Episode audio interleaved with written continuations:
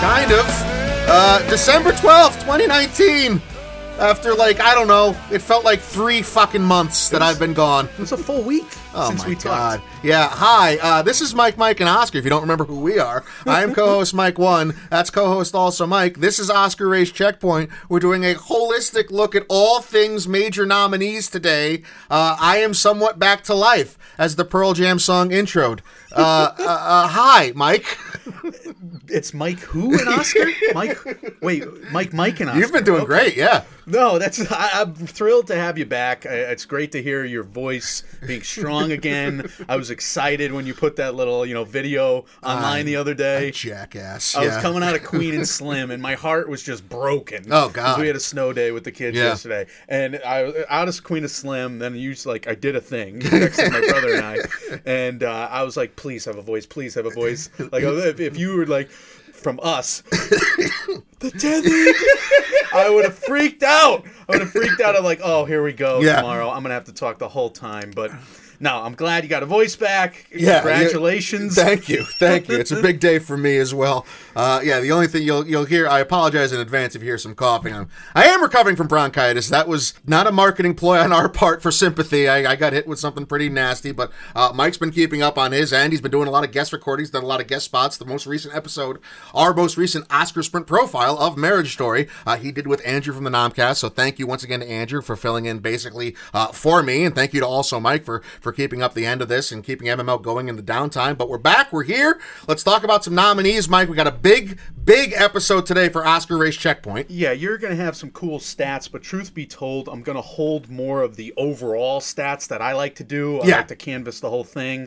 for the preview and review episodes of the Globes, Choice, and SAG Awards. If you are desperate for those stats, you can go back to our last year's episode on the Globes and the Choice. Yeah, they're still there. Yeah, we put all those big stats, right? Those big stats for the last 10 years before last year into that episode. So if you're craving those, hell, I'll even share the Google document with you if you send me your email. If you really need the stats. But Mike's got some cool anecdotes. Just a folder of nudes. I'm going to work in LA, New York, Toronto, and a few more award show winners, some guild knobs into this. But this is not going to be, featuring those, because we have the SAGs, the Globes, and the Choice to focus on. Yeah, right? Well, this is going to be more editorial, I would think, right? We're going to take stock of the big picture of how these noms all break down. Like you said, I have a few things that I peppered in, but for the most part, we're just concentrating on what this all means in terms of the Oscars puzzle picture, however you want to define it. It means a lot, and this episode's going to feel more like a quarterly where we go category by category, and it fits. It's December. That's the 12th month of the year. It is the fourth quarter, right? It's truly a sprint now. It's truly a sprint. So this is an Oscar Race Checkpoint quarterly or whatever the hell you want to call it. But let's start with Best Picture. I'm going to go award show by award show for Best Picture, and then we'll kind of, combine them all together. So Critics' Choice, 1917, Ford v Ferrari, The Irishman, Jojo Rabbit, Joker, Little Women, Marriage Story, Once Upon a Time, Parasite, Uncut Gems. Good job.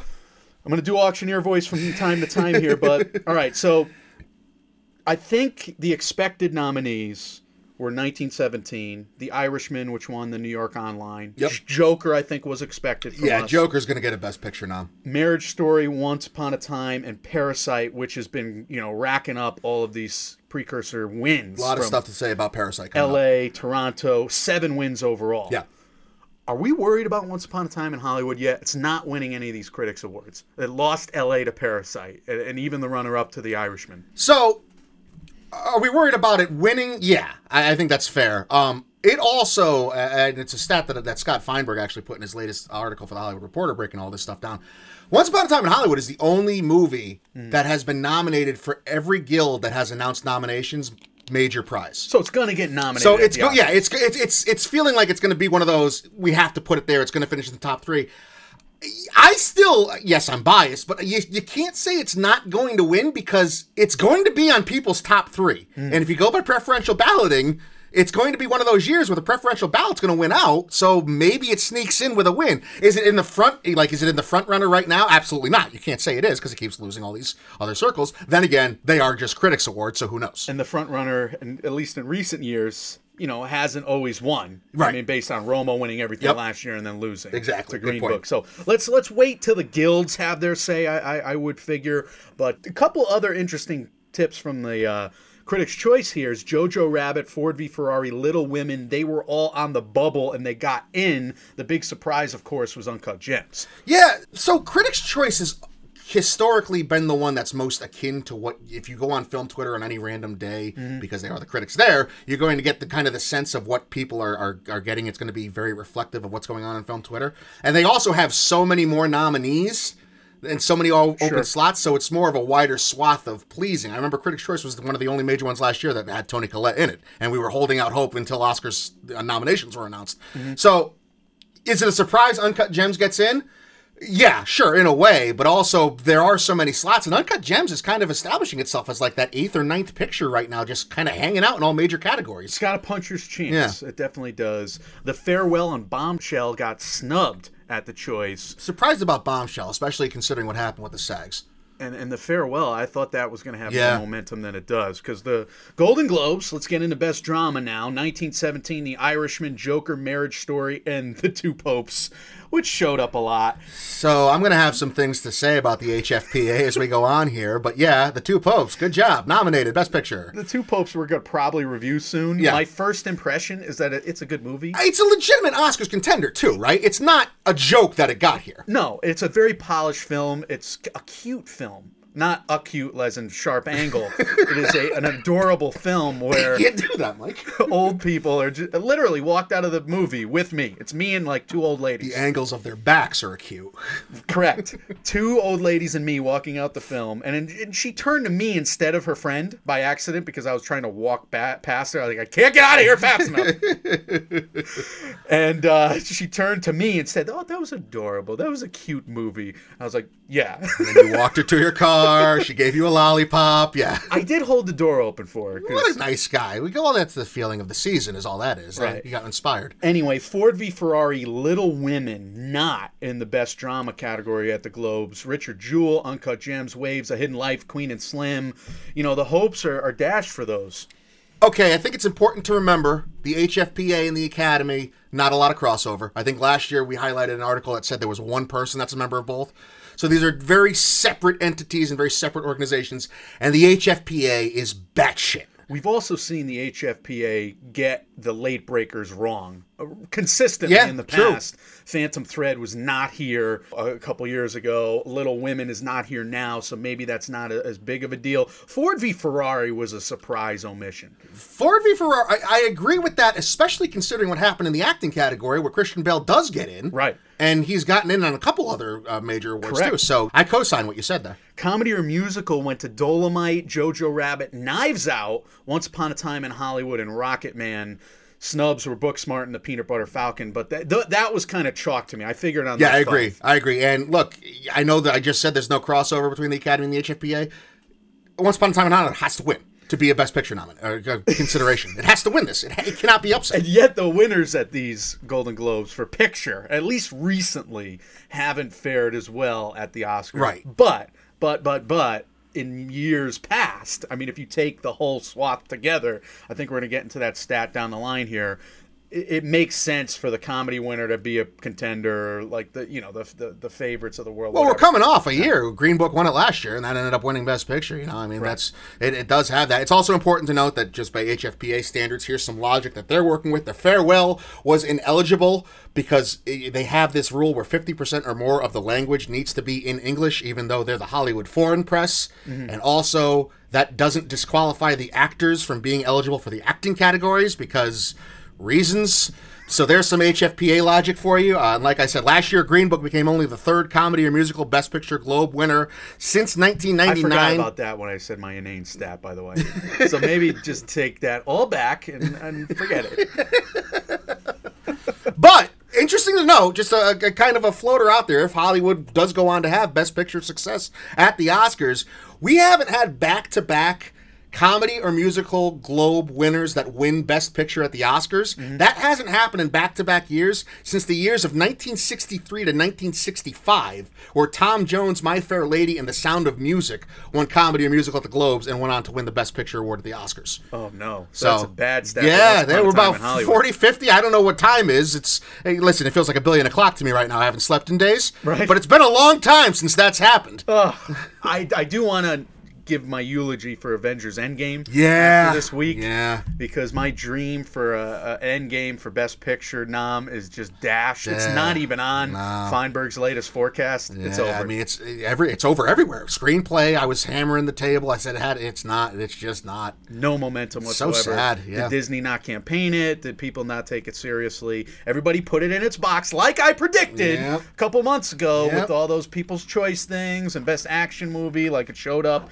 twice in those honorary genre awards at the Critics' Choice. It didn't show up. Hey, it's all right, man. You got Joker. It's the same thing. Okay, so Best Ensemble Awards. The SAGs picked Bombshell, The Irishman, Jojo Rabbit, Once Upon a Time in Hollywood, and get this, Parasite. Mike, there is a crossover. There is a boost to be had for the winner of the SAG Awards, having some momentum at the Oscars. It is an indicator. It is a predictor there. Bombshell, Irishman, Jojo, Hollywood, and Parasite get ensemble. So Bombshell was quite beloved by the SAGs up and down. Landed 4 nominations. Yep. As far as Parasite, Scott Feinberg again saying it's only the second ever non-English speaking film to land SAG ensemble nomination. The only other time this has happened is Life is Beautiful some 20 some odd years ago, which went on itself to get 7 Oscar noms and win 3, including Best Actor. This is a big deal. And like you said, there is a large crossover between SAG's voting body and the Academy. The voting for the SAG is a little peculiar. They randomly pick 2,500 people out of the whole body of SAG membership to kind of be the ones that are accountable for the nominees. I didn't know that, and that's a little bizarre, but nonetheless, you're kind of getting a decent feel for what's going to happen. There is such a big crossover. I'm very happy about Once Upon a Time in Hollywood, as you can imagine. A lot of people are very happy about Parasite. Marriage Story not making it was a little bit of a surprise to me. It's a five-hander. Like, how did it not make that? Yeah. It makes no sense to me.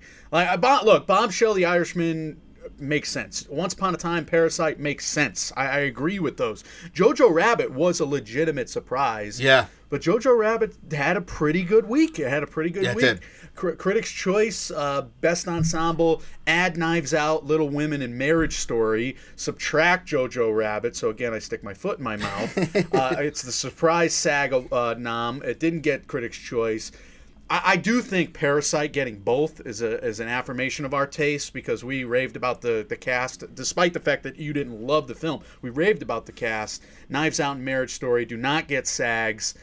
So that kind of dashes Knives Out Best Picture. Yeah, and I think Knives Out was a hope and a prayer more than anything to be in the Best Picture conversation. Maybe it lands a cursory nom. It's not going to be a major contender.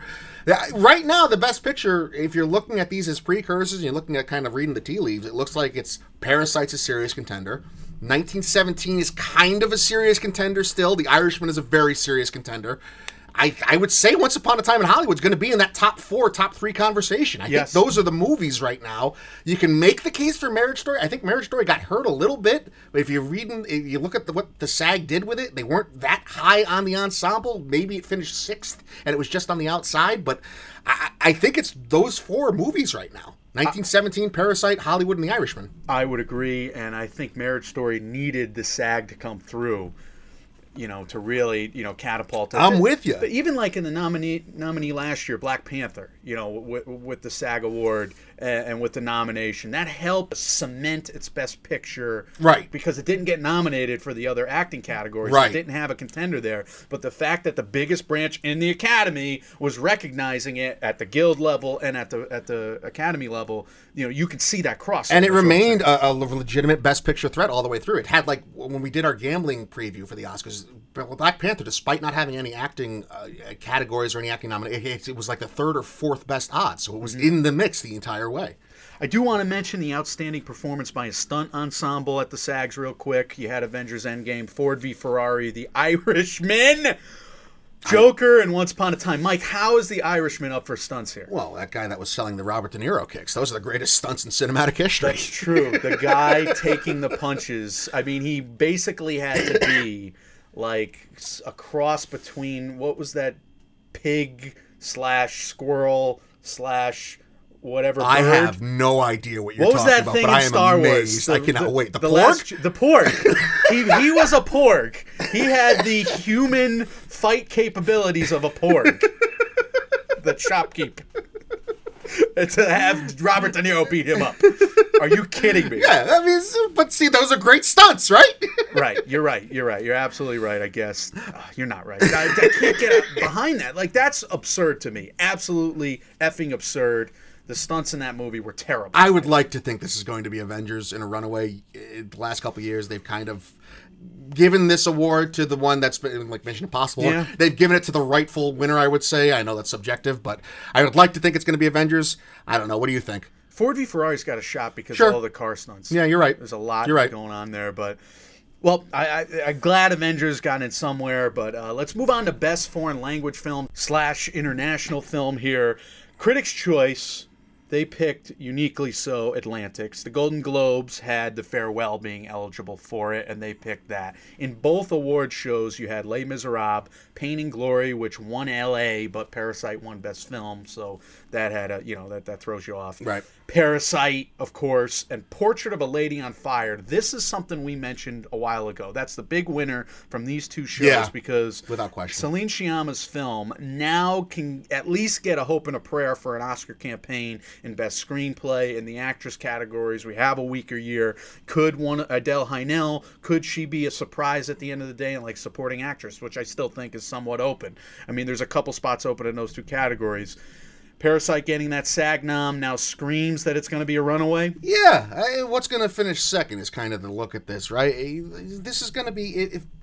If Parasite's the serious Best Picture contender, everyone says it is, and obviously the SAGs think it is, this is kind of a foregone conclusion, which is the same thing we were saying about Roma last year, which kind of sucks because you have so many quality pictures in this category again, which is a great thing to see.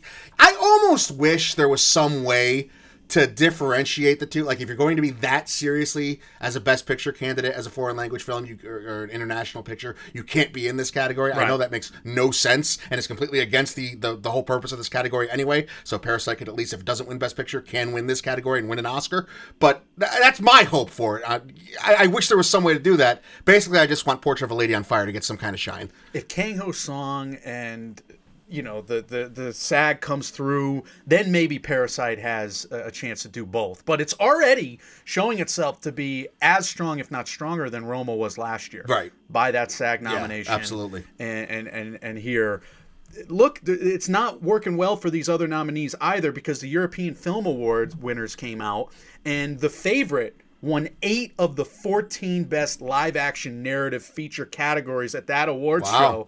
So Les Miserables or Portrait of a Lady on Fire, you thought they maybe could get a boost from their own continent? Yeah. Not happening. Pain and Glory's Banderas won. Buñuel and the Labyrinth of Turtles won animated. Celine Sciamma did win screenwriter. For Sama won doc. Les Miserables won like best discovery. But none of them are going to get a bump from the European Film Awards. And that's sad. A sad and understandable, I would say. I mean, The Favorite was a monster across the seas last year, and just by the release date thing that it's still recognized here. So you wonder if they got the bump last year. Yeah, could The Favorite have had a better chance? Could have ridden out something if the eligibility worked out differently there. But and that makes sense. I mean, that movie is going to be. It was a 10-time Oscar nominee. Right. None of these other movies that are up against it are going to make 10 nominations at Oscar Sunday. So I think that again, it's kind of it's sad, but it's a timing thing and The Favorite's probably the better movie. Probably. I love The Favorite. Best Director now, Mike. Critics' Choice chose Bong Joon-ho, who won L.A., Greta Gerwig from Little Women, Sam Mendes, the Safdie brothers, Scorsese, and Tarantino. The Globes chose Bong Joon-ho, Mendes, Phillips, Todd Phillips from Joker, Scorsese, and Tarantino. So the expected crossovers were Tarantino, Bong Joon-ho, Scorsese, and Mendes. So those are a big four now. The surprise was Todd Phillips at the Globe. You think, huh? No Critics' Choice for him. The surprise was no Greta Gerwig in the Globe 5. Yeah. And that people were enraged about. We asked Film Twitter questions, and that was what we got the most. I mean, it's a joke. How many times are we going to do this Golden Globes? Again and again and again. No women. And it's not no women just in the directing. There's no women in the screenplay category for the Globes. There's no women helm pictures in the Best Picture category for the Globes. There's no women helm pictures in the Best Director category for the Globes. What are we doing? It's belligerent at this point. Yeah, it's almost intentional. Like, oh, maybe this will get us some headlines. Maybe it'll get us in the news. No news is bad news, right? It's ridiculous. I've said for a while... I think those four and Gerwig are going to make up the Academy Sunday Best Director category. Yeah. I think I stand by that. I'm proud and I'm happy to see what the Safdies are doing. Maybe they do sneak in. I also don't want to have this turn into this quota filling thing either, where we have to have one women director. No, this is obviously a systemic issue. We keep harping about that. But it's not like there weren't enough pictures this year to pick from that were helmed by women that they didn't do a good enough job to merit consideration and merit nomination at this level. I'm sorry. Lulu Wang was awesome in The Farewell, and she could have got it here. Bong Joon-ho got it here. So, I mean, they could have went out of their way to at least they're on the same tier. They're on the same level, I would say. And, you know, Bomback has been that bubble guy. He got Critics' Choice. He didn't get Globes. Todd Phillips... I don't get inexcusable. That at all. And I'm afraid of that nomination here because that could be like a populist slap. It's one of those weird movies. Like, I don't know if it's the populist movie. I don't know if it's the young people movie. But Todd Phillips, he doesn't get it at Critics' Choice. If he gets a DGA, Mike, we gotta seriously consider him. But obviously, we do. You're absolutely right. The Safdies getting Critics' Choice was another surprise, and that's good for them. I mean, it's a moment for them. Look, I don't want to speak disparagingly about Todd Phillips. I think he caught lightning in a bottle with this Joker movie, and it's going to be a Best Picture nominee. It's done great with their awards and precursors and all this. Over Mariel Heller, I don't like it. Over Greta Gerwig. Yeah, it's inexcusable. It really is. And you know, credit to him. He's a Golden Globe nominee for director. Good job. HFPA needs to do better. The major studios need to do a lot better. And these awards shows in general need to... This can't pass. You can't get this through the final barrier and present it to the public. Somebody's got to speak up and say, WTF are we doing here? Every year, Mike. It's been every year, and it's sad. So let's get the hell out of this category. Enough with it. Best Actress now. Critics' Choice, Awkwafina Erivo, Scarjo Lupita, who also won New York Online, Saoirse, Charlize, and Renee Zellweger. Yeah, that's another case of the Critics' Choice, kind of like last year, too. Get everybody who's near the category, just get them in, get them nominated, make everyone happy. The Globes drama, Erivo, Scarjo, Saoirse, Charlize, Zellweger. I think a big category. That's a big category, and that's what we kind of thought going in. Comedy or musical, now some surprises. Ana de Armas from Knives Out. Mm-hmm. That's fun. Awkwafina from The Farewell. She needed that one. Yeah, I agree. Cate Blanchett, Where We Go, Bernadette. I'm a little surprised. She's always good. All right, fine. Beanie Feldstein from Booksmart. That's a nice moment. Love that. Emma Thompson from Late Night. She's strong in that. I think they're searching for nominees here. Yeah, comedy and musical acting categories, sometimes you have weak years. And that's. I would say this is a weak year on that side for this category. In the books. Where'd You Go, Bernadette? The film should have disqualified her. Emma Thompson, it's a good performance, don't get me wrong, right, but I don't think it's at this level. The SAGs picked Erivo, Scarjo from Marriage Story, Lupita from Us, Charlize from Bombshell, and Zellweger from Judy. So the nominees that got nominated at all three big shows, Cynthia Erivo for Harriet, Scarlett Johansson for Marriage Story, Charlize Theron for Bombshell, and Zellweger for Judy. So we were very wrong about Erivo. I mean, quite frankly, that's yes. We read it, we criticized it, we gave our report, and we were just wholly 1,000% off the mark. I think that movie was so bad that we were down on it. I agree. Her performance is really awesome. It is very good. I just think it's a little repetitive early, but at the same time, it's awesome throughout. I'm not criticizing the performance, and you go back and listen to our review of it. Saoirse, Lupita, and Awkwafina seem to be the three that are fighting for the fifth spot. I was upset that Alfre Woodard did not get in any of the three. No Florence Pugh or Elizabeth Moss. I think those dreams are dashed. Probably. Now, Awkwafina not getting an indie spirit.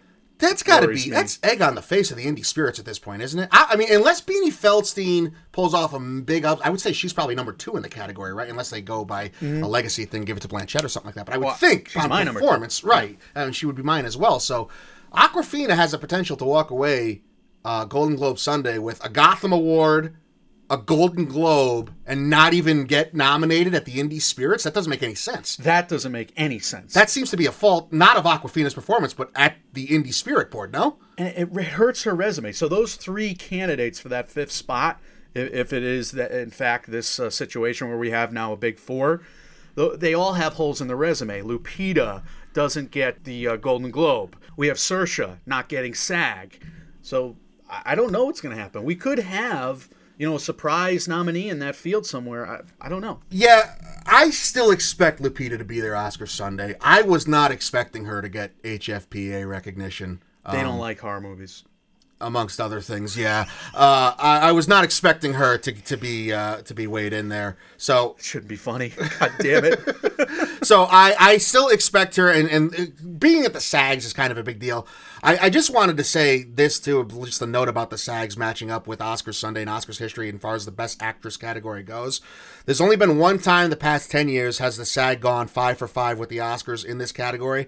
Interestingly enough, get this, Mike. Mm-hmm. So we're talking about this big four women here who all have Critics' Choice, SAG, and Golden Globe nomination. Right. 7 times in the past 10 years, we've had actresses land those 3 nominations and not make the field Oscar Sunday. Oh, wow. So it's almost once per year we get somebody that has all 3 and doesn't make the field on Oscar Sunday. I thought that was kind of interesting. You're still hearing, I think people are scared to put Scarlett Johansson as a lock yet because she has a tendency to say the wrong thing and ruffle the wrong feathers. I did want to ask you about her candidacy in both Jojo Rabbit and Marriage Story. What is that going to do? Because we're going to talk about her in a minute. Another interesting point, yeah. That'll be a teaser for a few minutes. But I love that stat. That scares me. We talked about this being a more wide-open category than it has been in previous years throughout award season leading up to now. The fact that I want to grasp at the side of the river as I, get flushed down towards the waterfall, grasp at the sides of a branch or whatever as a movie convention and say there's a big four, there's somebody I can rely on, is probably a fool's hope. I would agree with you. It's December 12th, and I still haven't seen a better lead actress performance than Lupita Nyong'o in Us. I'm almost saying Scarlett Jo. I know we're going to have issues there. But you're not alone. I mean, right. There's just, I don't mean that her performance isn't worthy. I mean, my feelings about the movie aside, which I'll get to probably in MMO Weekly, but there's this hesitation, I feel, amongst all the pundits that are like, let's just make sure she doesn't piss off anyone else anytime soon first. I feel like, I could be wrong. I could just be a me problem, but that's what I feel like is in the zeitgeist right now. Could be. Let's move on to Best Actor. We have a big 3 in Best Actor. Yeah, without question. Leonardo DiCaprio from Hollywood, Adam Driver from Marriage Story, Joaquin Phoenix from Joker. They get all 3. If you had to rank those right now in terms of just who's the front runner, would you have to say Phoenix, then Driver, then Leo? Yeah, Leo's probably a distant third right now. Yeah, but at least Leo seems strong to get a nomination. To get in there, right. Now. Right, we were worried. Yep. Okay, so Critics' Choice, they picked De Niro, Banderas, Eddie Murphy. Get in here. Adam Sandler. Come on in, everybody. Okay.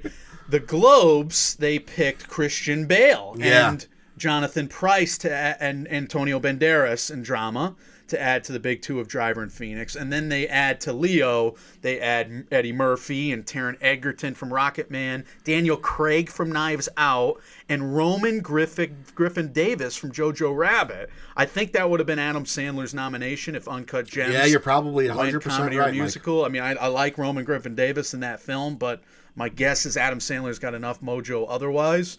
But Jojo gets the mojo here. I am hating myself for that. There's a headline. But I had to say it. So we got a big 3. We got Bale, Banderas, and Taron Egerton getting 2 out of the 3. So what's the bigger headline coming out of this? Is it Adam Sandler gets screwed by not being in comedy or musical and having Uncut Gems be deemed a drama? Or is it Robert De Niro only making nomination at the Critics' Choice and not the SAGs or the Golden Globes? To me, I thought we were going to have a big 4 in this category. I thought it was going to either be Jonathan Pryce from The Two Popes before I saw it. And after I saw it, I don't think he does anything that's just undeniable in there. He's very good. He's always good. And he's very good in that film. And I love that he's getting nominated. But there's nothing there that says, oh, you have to nominate him. Whereas Egerton's got some showy moments. He does. Look, Banderas, Egerton, and Bale, you can't argue with them that much. Eddie Murphy, we said, was a movie star performance. I still think Eddie's going to have sway on the Academy. I could see that happening. I could see him beating Leo, and I could see, I absolutely. I could see Egerton winning that comedy and musical over Leo as well. Egerton not making Critics' Choice shocks me. shocks me. The biggest... I thought... The campaign Rocket Man has been running, and I've commented on it a couple times, just with all these meet and greets and Elton John and sing-along duets with Egerton on stage. It's for critics. They've been doing it for critics. But do you think us critics are awkward at the parties, and that's why? They're like, if they're awkward at the party... These guys are too cool? They're too cool. What if that's happening? I was wallpaper at one of the four, and then I stayed home the other three nights because I was... I could see myself in that situation. Sure, yeah. Maybe that's true. Everyone's just standing there dumbfounded with their mouth agape, but these two, like, super-duper stars, they finish playing and nobody claps. Whereas the Academy, you know, the Academy members... So I wonder if those parties are working on Academy members and press... But that's my point. I thought these parties were being thrown for critics, and they don't make it for the critics. So, but nonetheless, I'm very scared about the Egerton potential to upset Leo at the Globes. Mm-hmm. I think it's a very real thing, and I think that campaign has been beautifully run, which is all the more bewildering about what's going on with Critics' Choice with them, but fine. De Niro not making anything, really, except Critics' Choice. I don't want to say I told you so. Yeah, I told everyone so. He's doing the I probably farted acting in that movie for most of the movie. Like, he's got that look on his face. It's the same effing look on his face the whole time. I wasn't a fan of it. Yeah, I just didn't see it the whole time. He's got a couple of great scenes, though, at the end. So sure.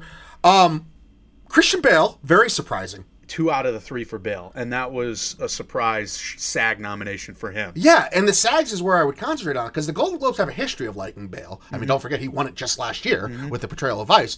I can't explain. I would not have picked him as, like, the guy right on the outside of who we thought about as, like, the maybe fifth guy, but he's making a serious case to be there on Oscar Sunday now. You can't deny that. Robert De Niro also has some beef with the Globes in the past, so that may not be something we can, you know, totally... Like, the Golden Globes are done with Robert De Niro. They're upset with Robert De Niro. They love Scorsese.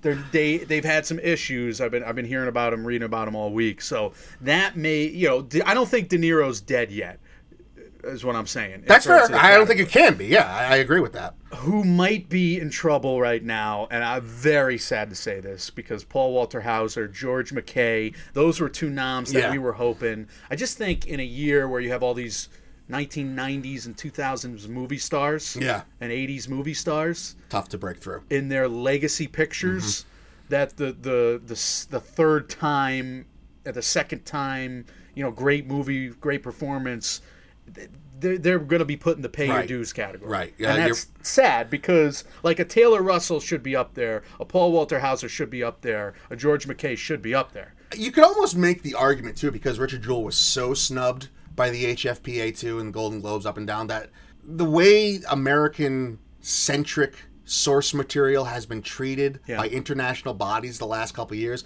Mr. Rogers' documentaries, the same thing, maybe there's this... kind of backlash and this bias towards the more international pictures. That's the embracing of Parasite, the embracing of Portrait of a Lady on Fire, as opposed to these kind of American-centric source materials.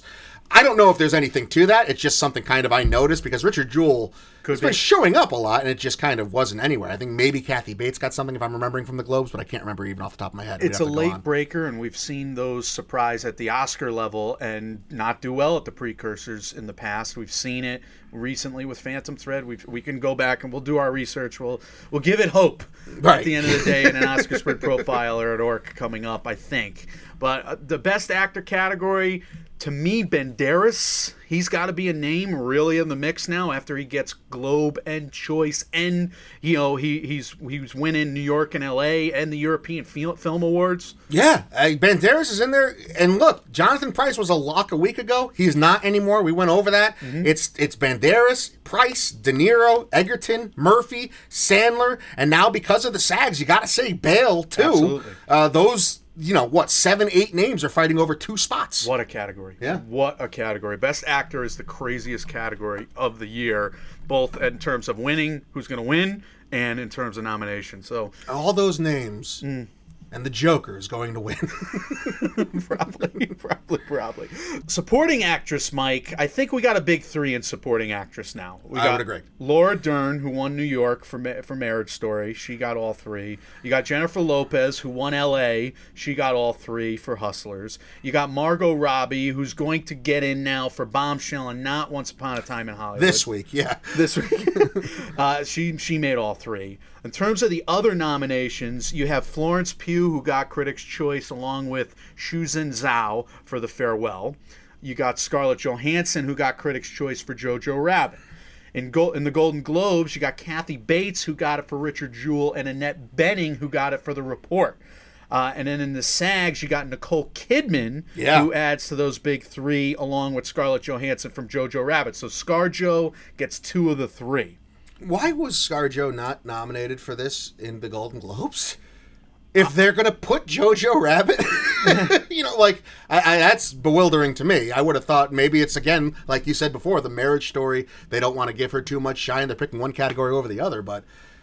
I wonder if Amazon pushed something hard, and the something they pushed was The Report and the Amazon. Because, campaigns have worked on the Hollywood Foreign Press. Yes, they have. So if they pumped... Annette Bening there, that could make some sense. I don't see that Annette Bening performance as being Oscar-worthy or Globe-worthy. I love Annette Bening. I was very disappointed by that. It was just really a mimicry, and she was just doing her, Will Ferrell playing Janet Reno voice the whole time. Oh, God. It was just, it's fine. Don't get me wrong, but come on. I mean, Scarlett Johansson, the shtick she's pulling off along with the emotion and the 10 different things in the subtext. Nicole Kidman from the trailers. We're going to review Bombshell at some point, those make more sense. Shuzhen Zhao, we gushed over her performance in The Farewell, so I don't want to buy Annette Bening yet. Kathy Bates is a wild card to me. She's been popping up intermittently. I like that she got nominated at the Globes. I would have thought she maybe got the SAG, but the SAG, that spot went to Nicole Kidman instead, so maybe Nicole Kidman's the one we take more seriously. The bottom line is, like you started this section off with, this is a big three, and I think it's probably even a big two. Okay. I think it's Dern and J-Lo, and that's how it's always been. It's important to remember that there's only been two times since 2009 that the Globes winner of this category didn't win the Oscar. Yeah. So it's usually, for whatever reason, people fall in line with the supporting categories, especially supporting actress. So get out there to Europe, Laura Dern, J-Lo, give it your best shot, now or never.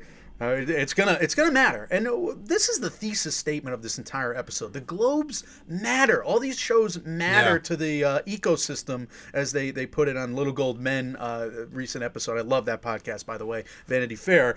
The ecosystem of this whole award season, it all works together and links together. And I've been sad to hear some pundits like, Golden Globes don't matter. Well, actually, they do. It's like a 75% carryover when we do the stats, right? So I'm very sad to see no Taylor Russell here. Yeah, it's surprising. She's been doing very well otherwise, and especially in critic circle. I would say you could say the same thing about anyone from Little Women. Florence Pugh only getting nominated for the Critics' Choice is kind of shocking. That was a bummer. Disappointing, yeah. Shuzhen Zhao doesn't get all three. Yeah. That's sad, too. So I think the race is wide open, and I wonder what Scarlett Johansson's double nominee status is going to do. Mike, think about it. Disney behind Fox Searchlight and Netflix behind Marriage Story. I don't think there's love lost there. So, in other words, it would be presumptive to think that they're collaborating on the campaigns for this one actress. So, of course, you have human nature at the Oscar level saying, I'll vote for her here but not there, because I'm voting for her here, right, and therefore not there, the Oscar's but puzzle, which is the here and which is the there. If people are pumping her for Jojo Rabbit, but like you, they think the Marriage Story performance is not quite as great, as some other great performances that they want to include, it may affect her best act, and she may get snubbed out of both. Yeah, that's the risk you run when you're like a double nominee like that any year, right? Yeah. Personal preference, I would go with Jojo Rabbit, but Is she the favorite right now in the lead actress? No. Renee Zellweger still has to be the favorite. You think it's still right? Renee Zellweger? She's probably going to charm the pants off the HFPA. She's probably going to win there. Are the critics going to pick her? Now, the Critics' Choice Awards could have something to say in Best Actress. They could give you that second major contender. We'll see. If they go with Zellweger, then you got a Glenn Close train going. Right. Now, is there somewhere else where we can get some late momentum from the SAGs and BAFTA? Yeah. I also wonder if this is going to be like the Laurie Metcalf, Allison Janney year from a couple years ago, where Metcalf is winning everything, and then it comes time and Allison Janney just is a train. Once the big shows start, Janney. Right. Boom. So if it's going to be like a J-Lo, Laura Dern thing, everyone's hot on Laura Dern right now, Laura Dern. If J-Lo can reclaim that momentum and take it all over. Possible. Yeah. Supporting actor, Mike, in all three award shows, we have Tom Hanks from A Beautiful Day in the Neighborhood. We have both Al Pacino and Joe Pesci. Joe Pesci won New York Online. Both of them from The Irishman are in all three, and Brad Pitt from Once Upon a Time in Hollywood. In terms of the differences, we had Willem Dafoe and Anthony Hopkins from The Two Popes and Willem Dafoe from The Lighthouse get Critics' Choice. In terms of the Globes, we had Anthony Hopkins from The Two Popes. Mm-hmm. And in terms of the SAGs, we had Jamie Foxx from Just Mercy. That's the biggest surprise, right? SAGs going Just Mercy. Just Mercy hasn't really been talked about much at all as far as awards caliber goes. We have four, right? Spin the wheel for who you want that fifth slot to be, but I think those four are pretty much as sure bet as anything else to be there on Oscar Sunday, no? This is where I'm wondering if we're going to get a surprise, because Hanks hasn't done all that great in years past. Mm-hmm. The Irishman's hot right now. Will it be hot a month from now when we have the Oscar nominations, or 3.5 weeks from now, right? And they both get it. Pacino is more vulnerable than Pesci, I would say. I do think Pitt is a lock, knock on wood. Yeah. I'm upset by the snubs here, Mike, and I think the snubs are awesome. Yeah. I think Shia LaBeouf and Honey Boy is awesome. I think Sterling K. Brown in Waves is awesome. And I haven't seen Jamie Foxx in, Just Mercy yet, but he's awesome in the trailers. You have the Kang Ho song from Parasite wild card. Could he be the Marina de Tavera of this year?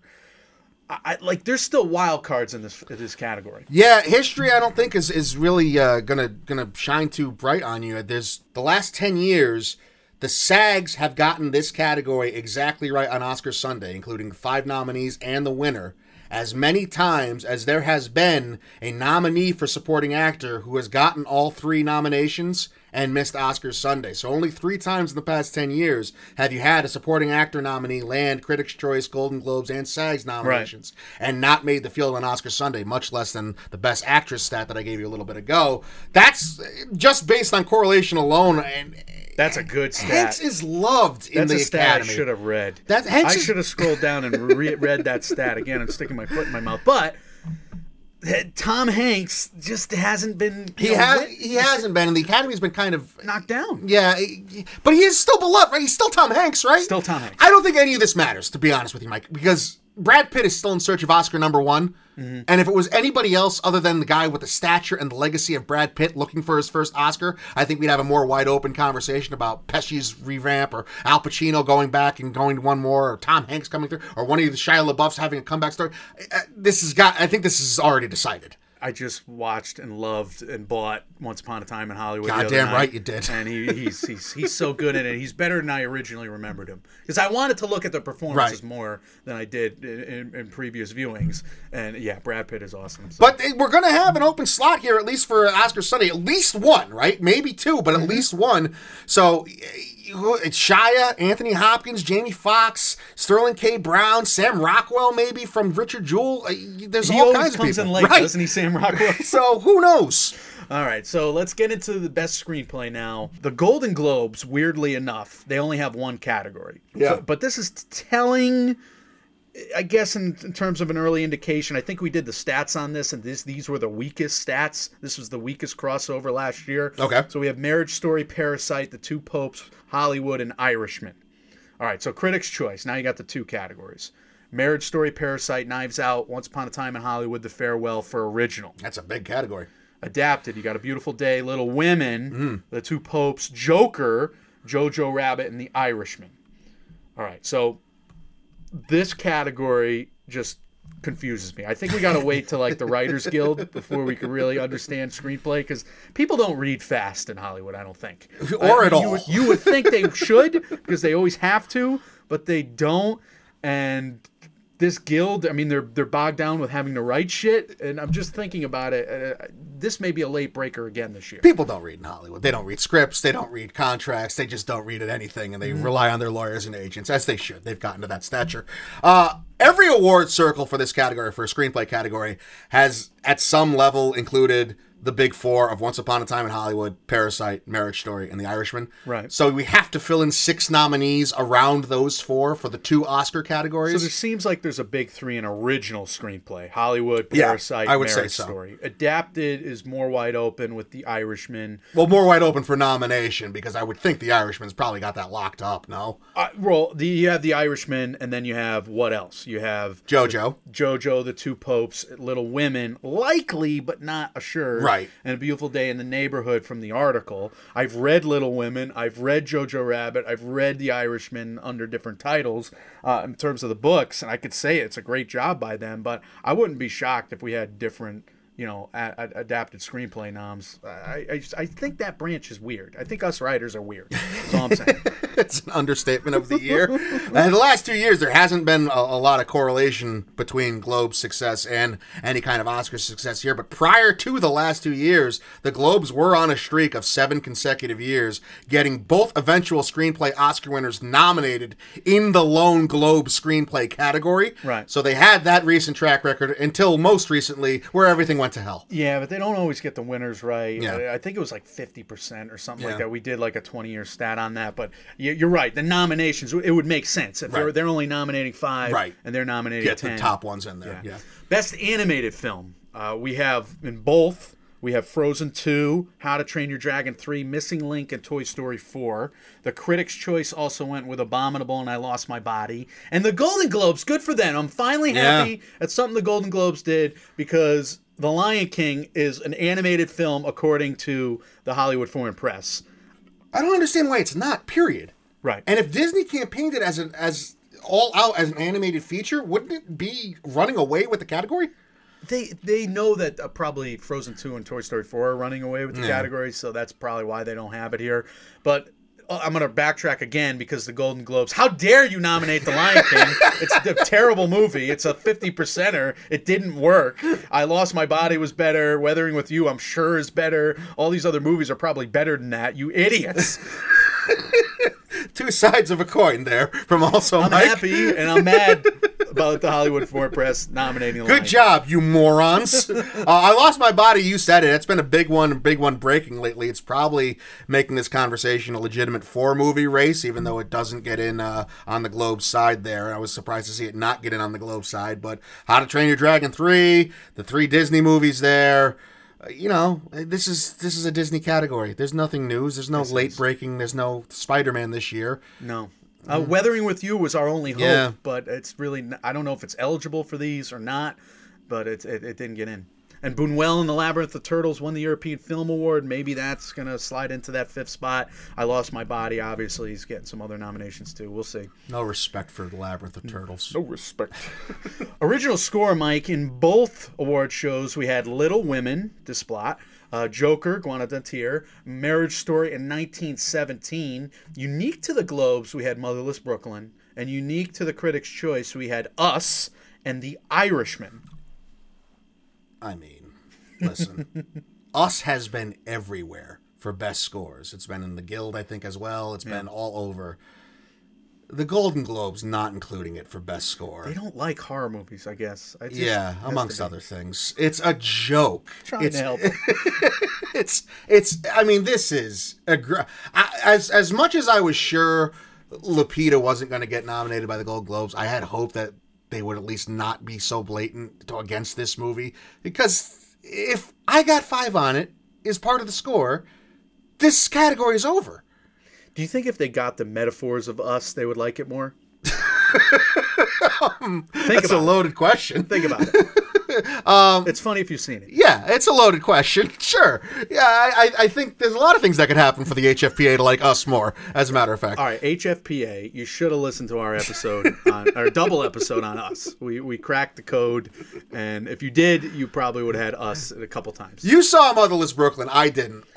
Worthy? I love the music in Motherless Brooklyn. Loved it. And I love the music in The Irishman. I just don't see how the score, like, there's not enough score. I don't think either one are memorable. I don't mean to kind of downplay. Well, Motherless Brooklyn has that one jazz theme of the Tom York song. Okay. That is so good. And Us has the, you know, the one, you know, moment at the end after it's like a reprisal of the actual pop song or the, you know, the fun song in the beginning. So those don't have a quantity. It has to be quality for those movies, I would say.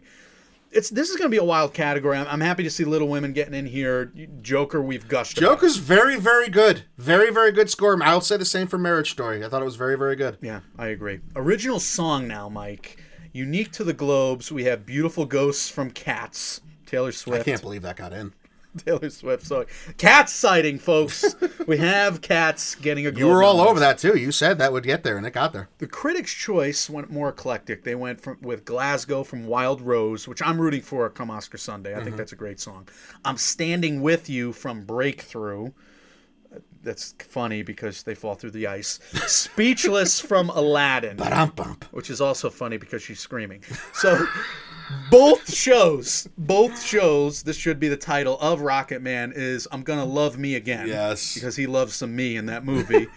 Into the Unknown, Frozen 2. Yeah. Your understanding of the metaphors of that movie, that fits. Spirit from The Lion King, because it only has the spirit of the original Lion King.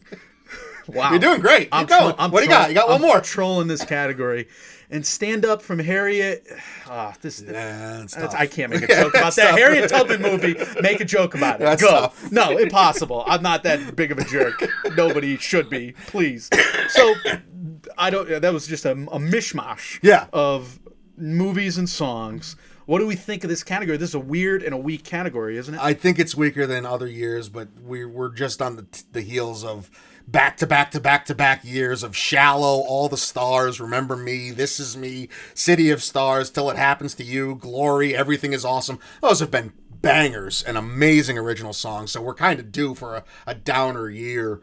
This, to me, reeks of, well, if we all vote for Beyonce, maybe we'll get a photo opportunity with Beyonce at the Oscars. Yeah. So I could see this category breaking that way. But I could see, like, Tom York getting in at the Oscars, right? I could see, like, this Icelandic movie about the glaciers up there.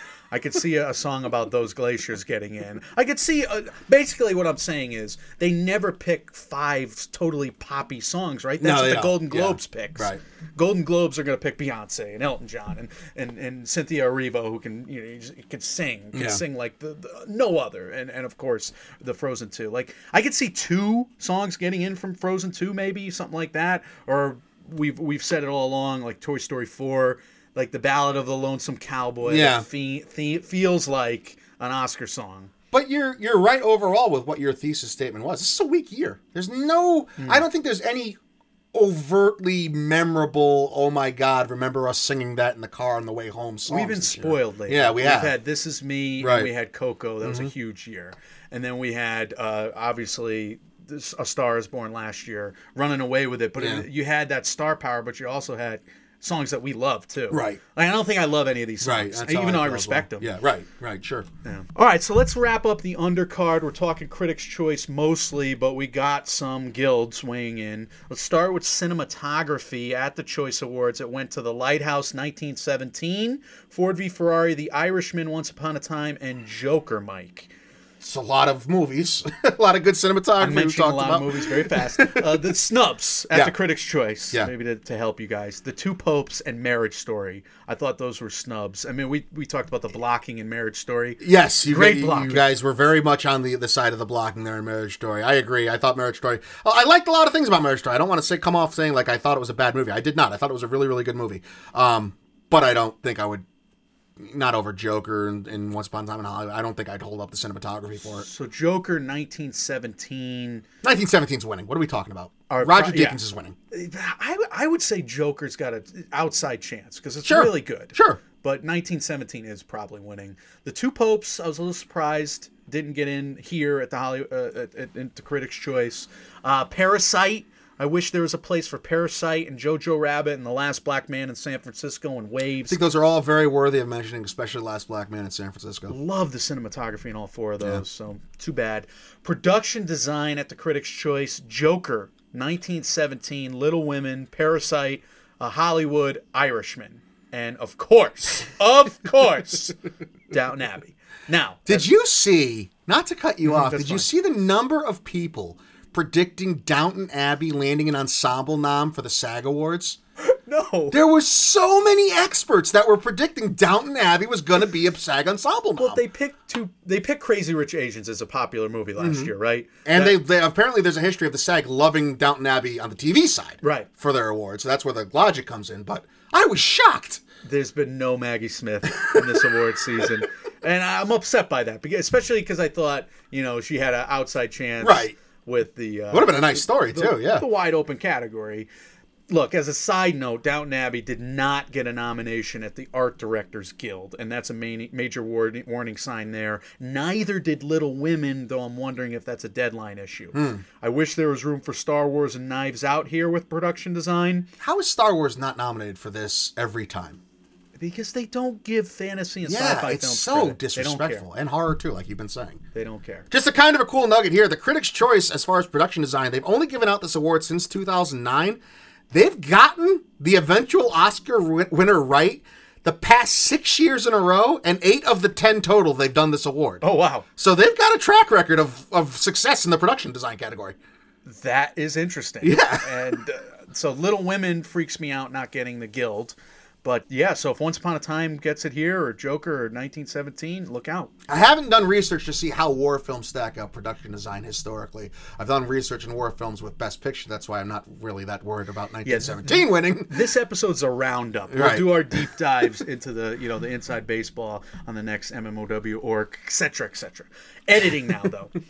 Critics' Choice, they chose Uncut Gems, which was surprising. Ford v Ferrari, Parasite, Once Upon a Time in Hollywood, The Irishman, 1917. This is probably going to end up going to either the war film or the car film, right? I would think so, but it's just a nice nugget that, again, we're talking about the group of 4 films that we think are Best Picture candidates right now and realistic chances to win, so it's nice to see Ford versus Ferrari and Uncut Gems kind of hanging out with them in this category. I love the editing in The Irishman. I would probably pick that myself, but I haven't seen 1917 yet. No Marriage Story, no Two Popes, no Star Wars. There was no Star Wars anywhere. No Endgame. Come on. What are we doing? That's editing. But Uncut Gems, which is kind of exciting. Right. Absolutely. And again, it's nice to see those films kind of hanging out amongst the elite. Especially, I know Critics' Choice editing it isn't the same cachet as the Academy Awards editing category. It doesn't carry the same kind of reverence and doesn't carry the same kind of correlation, but it's still... It's a precursor. It is kind of a nod to what the best films of the year are. Now, the Ace Eddies, the Guild nom, they just broke. You had Uncut Gems in 1917. They did not get Ace Eddie Guild noms, so that's a warning sign. And it makes sense that 1917 would not get editing because all the editing is a trick. Because it's just supposed to be one shot. One take. Maybe they don't think that is really an edit. But then again, it's only supposed to look like one shot. So isn't that be more editing? And it is editing. Yeah, I'm not smart enough, is what I'm telling. I agree. Right now. No, I didn't mean to say that. You're dumb. I am also not smart. Is what I meant to say. Costumes, Mike. Of course, Dolemite is my name. We would scream if it didn't get it. That has to win. Ruthie Carter, baby. The Truth, Ruth, Rocket Man, Little Women, Once Upon a Time in Hollywood, Irishman, and that Downton Abbey. There you go. I'm just going to call it that Downton Abbey from now. That seems chalk, right? I think those are the one. Can you think of any kind of egregious snub? So here's what happened at the Costume Designers Guild. We had those. We had Dolemite, Rocket Man. We had Once Upon a Time, Irishman, and we had Downton Abbey. But we did not have Little Women, and instead we had Jojo Rabbit in the period film. That's an interesting choice. Isn't it? We're going to highlight the good job making those people look like Nazis. Isn't that an interesting choice? Isn't it so? All right. Wow. Well, good job, people. They picked the Nazis over the 18th century dresses. Right. Over the period piece, which historically does better. Little Women has come up short in a lot of facets that I think are very surprising to both of us. I hope it makes $400 million. So do I. Let's go. Yeah. I just reviewed it with Frakes on Film last night, so hopefully the 1994 version. Yeah. And we just previewed the hell out of the new version, so look for that. God bless you. I can't think of anything I would rather do less. We would have a lot of fun. We had a lot of fun talking about it because we're guys, and we're we're just graduated from being film bros like 10 years ago. Right. I actually had to look up film bro and what it meant because I didn't know what it meant. Oh, you didn't? I've never been a film bro. Fincher! No, because they like certain movies, and I like some film bro movies. It's pejorative. Of course. Yeah. Of course you do.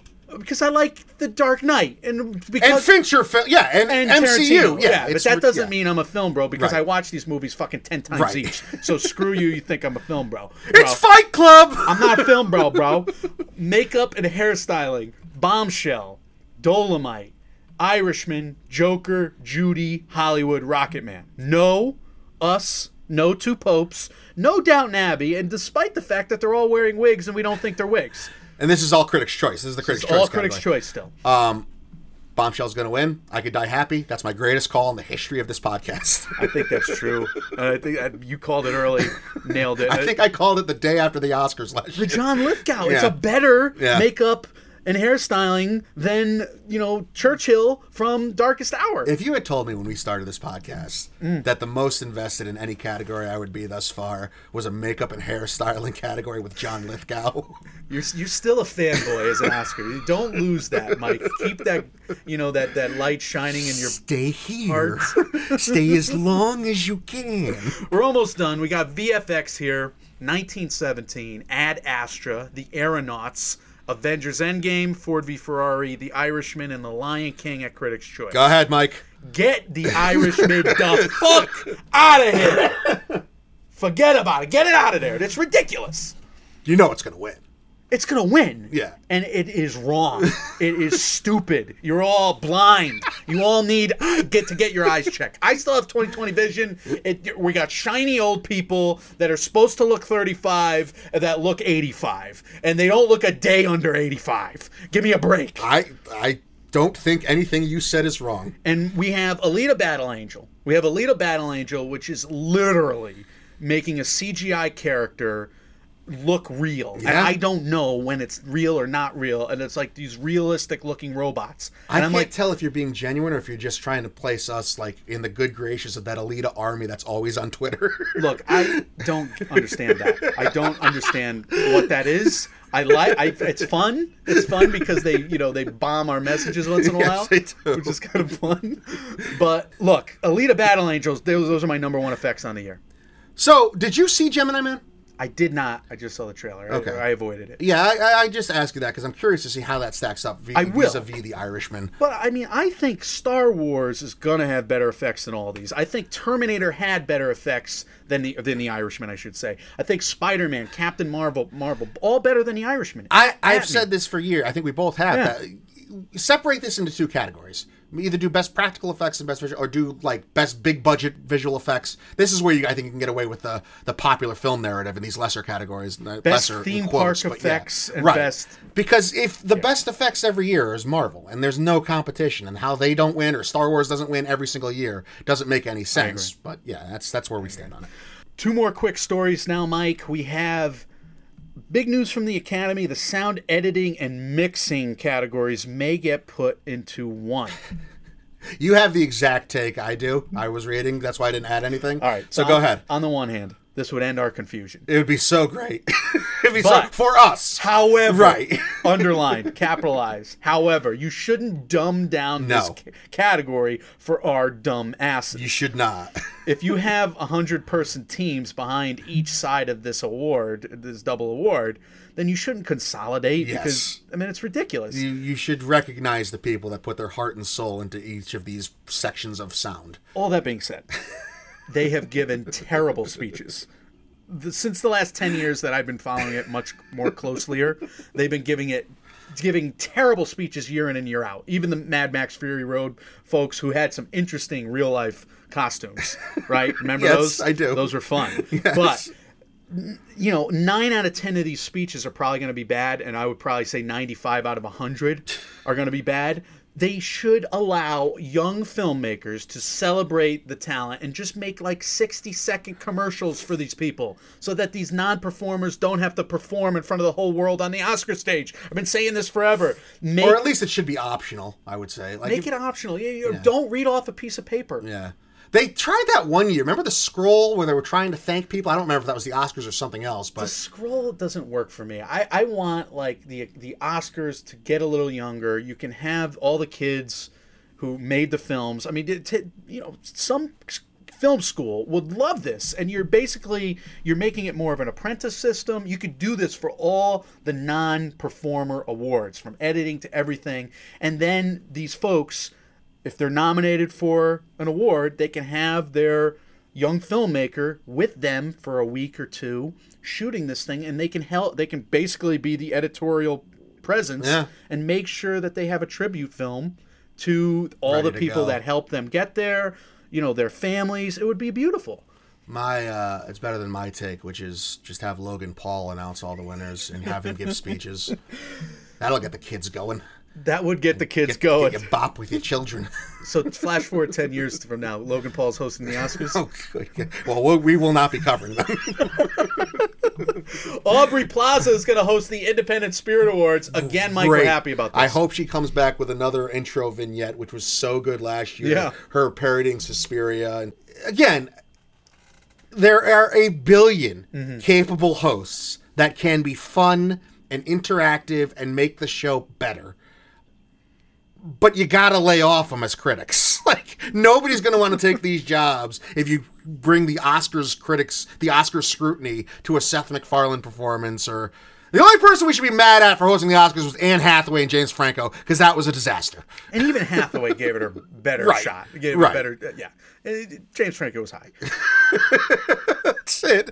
All right, that's a big roundup. Those are the breakdowns of all the nominations coming from the Golden Globes, the Critics' Choice, and the Screen Actors Guilds. They are not ending anytime soon. Mm-hmm. We were just talking before we hit record today, every hour, one of these days, we've gotten some new piece of news from some guild or some critic circle that we're trying to stay on top of for all you guys. Shout out to Scott Feinberg. Shout out to Next Best Picture for doing all the work they do, as always. Awards Circuit, us out. Awards Gold Circuit Derby, as well. Awards Watch, Eric Weber, Awards Ace. Absolutely. We've been just literally online all the time this last week. It takes a sick person to do this, and we're all very ill together, which is nice to know. We got a lot of stuff lined up for you guys, but until then, we want to hear your thoughts, comments, questions, concerns about obviously anything you have on any of these nominations and anything else we do here in the MMO Empire. We should be back to at least what we think is going to be a normal schedule. Fingers crossed, as long as I don't die again. That's always in the ether. We never know. But until then, you can leave us those comments, questions, and thoughts.